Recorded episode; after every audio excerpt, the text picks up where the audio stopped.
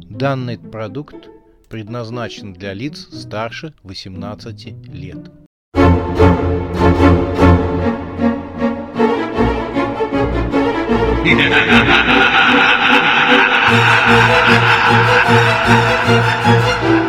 Пощекочи, нервишки.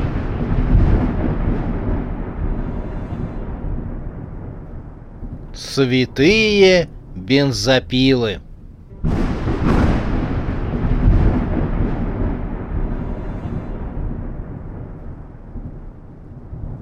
Смерть, клоуны и рожа.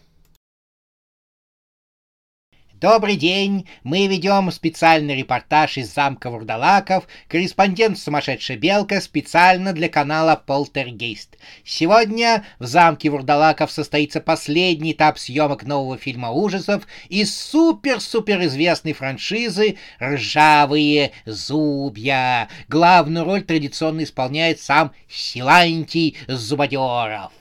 Белка замерла и посмотрела прямо в камеру, которая транслировала ее на телевидении.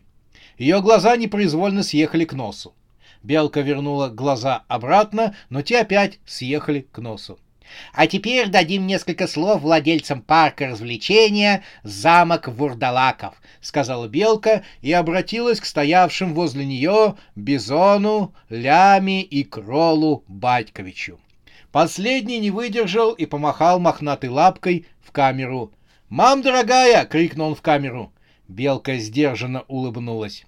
«Э, «Скажите, пожалуйста, как вам пришла в голову такая замечательная мысль основать парк развлечений «Замок Вурдалаков»?» Слово взял Бизон. «Все случилось само собой. Однажды подвисли мы с ребятами в неоновом нуаре. В интервью влез Кролл Батькович. Мы взяли два ящика пива, а баб не было. Бизон за шкирку оттащил розового кролика от телекамеры. Ляма был недоволен обоими. — Что вы такое говорите? — зашипел он. — Так на телевидении говорить нельзя. Ляма вылез вперед и, улыбнувшись обезоруживающей улыбкой зомби, сказал — мы с друзьями обсуждали новый стартап и проводили мозговой шторм. Кролл Батькович вновь выскочил вперед. «А баб не было!» — вновь заорал розовый кролик. Ляма загородил собой Кролла Батьковича. «Но решение само не приходило», — продолжал Ляма. «Потому что мы послали нашего рэпера за бабами», — сказал Бизон. Белка поинтересовалась. Это какого рэпера? Ляма у нас рэпер. И Бизон исподволь показал Ляме кулак. Дескать, не вздумай сейчас читать свой рэп. И чтобы Ляме действительно не пришла в голову мысль читать свой рэп, Бизон решил самостоятельно продолжать повествование. Послали мы его за девчонками, а он привел, привел, ну такую привел, что из нее щупальца полезли, а мы грохнулись через все этажи вниз, и тут из девки как полезут разные другие щупальцы. Мы были в шоке. Тут Бизон поднял палец вверх для придавания значимости своим словам, но продолжить ему не дал Кролл Батькович. «Все разбито! Везде обломки кирпичей, мы в шоке!» — вопил кролик. И тут нам приходит в голову мысль, идея а не создать ли нам парк развлечений? В камеру опять влез ляма. Придумали и, значит, сделали. Белка оттеснила ляму Бизона и Крола Батьковича от камеры. «Э, «Ведите себя спокойнее», — шепнула она владельцам парка, а в камеру сказала. «Идея хорошая, а это хорошо, но у вас же был же инвестор». Бизон зашумел. «Да, мы сразу пришли к Тиму Червонному, и он заинтересовался нашим предложением». Белка прервала его. Уважаемые телезрители, основным инвестором парка замок Вурдалаков является мультимиллиардер Тим Червонный. Он тоже присутствует сегодня. Тим Червонный вошел в кадр. С виду он походил на школьника лет 12 лет, у него было открытое лицо с обезоруживающей наивной улыбкой. «Господин Червонный, вы сделали головокружительную карьеру с места кассира в магическом банке до мультимиллиардера. Сейчас вы самый богатый человек на планете Земля. Но вы пришли к нам пешком, без охраны, что говорит о вашей лояльности к нам, к простым людям». «Я люблю простых людей», — сказал Тим. Мне приятно прийти просто так потусоваться с моими приятелями. Вы пришли сюда, чтобы посмотреть представление и поучаствовать в заключительных съемках нового фильма из серии «Ржавые зубья»? Да, верно, Белка. Скажу по секрету, я вложил достаточно средств в этот фильм. Ого, уважаемые телезрители, только что сам Тим Червонный признал, что именно он вложил деньги в кинопроизводство «Ржавых зубьев». Все верно и я буду присутствовать на представлении и буду сидеть в зале как простой зритель. Спасибо вам за интервью. О чем идет речь? Я всегда люблю простых людей. Ирина надела черное платье. Это в нем еще несколько минут назад была рожа. Ирина стояла за занавесом на сцене и репетировала реплику. Зубодеров давал ей наставление. А вбегаешь на сцену, говоришь «Ой-ой, в яичнице короля вчерашние носки! Это просто маленькое чудо, что вы их нашли!» Ирина волновалась, давно уже не играла. Последнее время она исполняла административные функции. «Я все поняла», — сказала девушка. Она стала дальше репетировать. За этим занятием ее и застали Ян и Констанс. За прошедшие месяцы молодой человек и девушка очень сблизились и уже не мыслили свою жизнь друг без друга. Ирина остановилась, ее поразили блестящие от радости глаза Констанс. «Какие вы счастливые!» — воскликнула она. «Ходите, как влюбленные голубки!» Констанс посмотрела на Яна и не смогла сдержать эмоций. «Ян сделал мне предложение!» — воскликнула она и показала Ирине кольцо.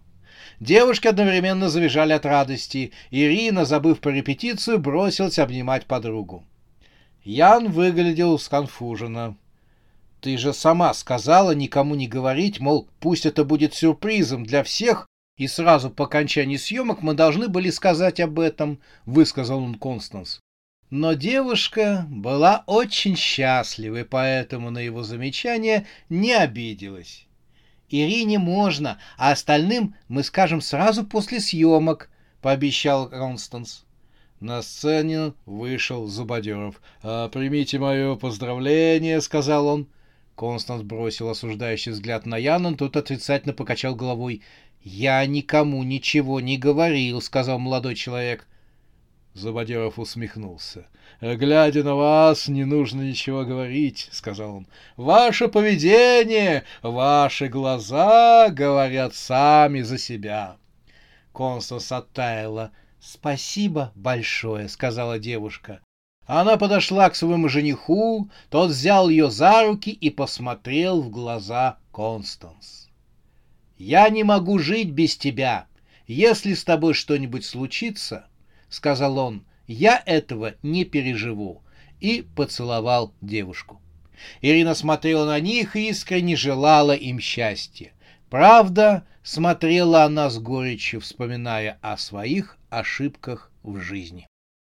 Рожа встретилась с бандой клоунов брата Пога в одной из комнат подземелья замка Вурдалаков.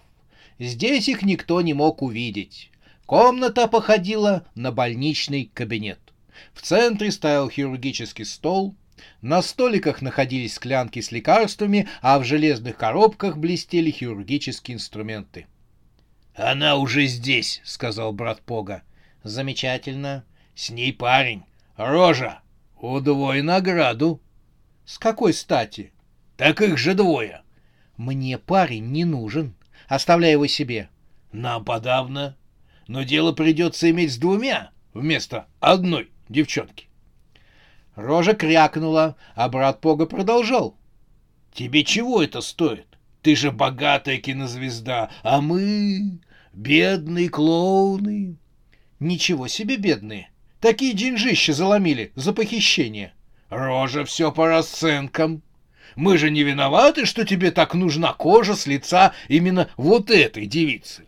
Ничего личного, только бизнес. Циркач-бизнесмен, с одной стороны. А с другой стороны, кто тебе заплатит деньги за то, что ты добудешь мне лицо этой девки? Никто, кроме меня. Рожа и Пого переругивались, когда их спор прервал доктор Зверюгин.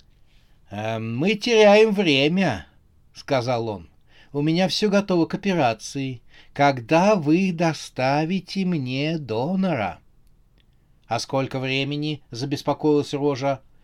Брат Пога вытащил из широких клоунских штанов громадные часы, которым было место на уличном столбе, «Без пяти двенадцать», — объявил он. «Представление начинается», — сказала Рожа. «Как только эта девица выйдет из зала, то мы ее тут же схватим. Идем?» Брат Пога удивился. «Представление будет идти два часа. У нас полно времени». «А если она надумает выйти в туалет?» «Зачем ждать конца представления? Вот тогда мы ее и схватим. Пойдем, посидим в засаде». Пуга скривился и скомандовал своим подельникам. «Пошли, братья, а то же она от нас не отстанет». К двенадцати часам большой театральный зал был полностью забит. Занавес еще не поднимали, все ждали начала действа. Ник, спрятавшийся под самым сводом театральной залы, целился в толпу. «Правее, Ник», — ориентировал его Тайс в радиопередатчике, что был в ухе киллера — Ищи, он должен быть. Есть данные по месту. Ожидаю с минуты на минуту.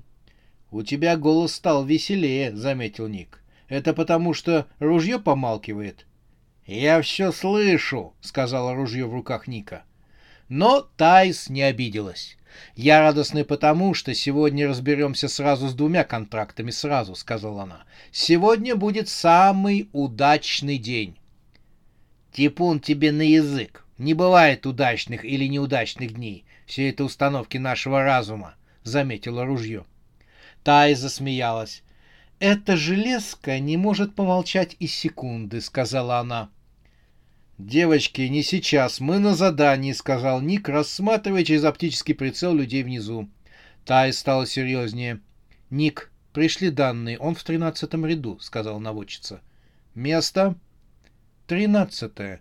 Как символично. В прицел вначале попала симпаничная девушка с латиноамериканскими чертами. С одной стороны от нее сидел молодой парень, он держал девушку за руку. Ник перевел прицел в другую сторону. «Таис?» «Да». «Прошу подтвердить цель». «Что такое?» «Там ребенок». «Не может быть, посчитай места».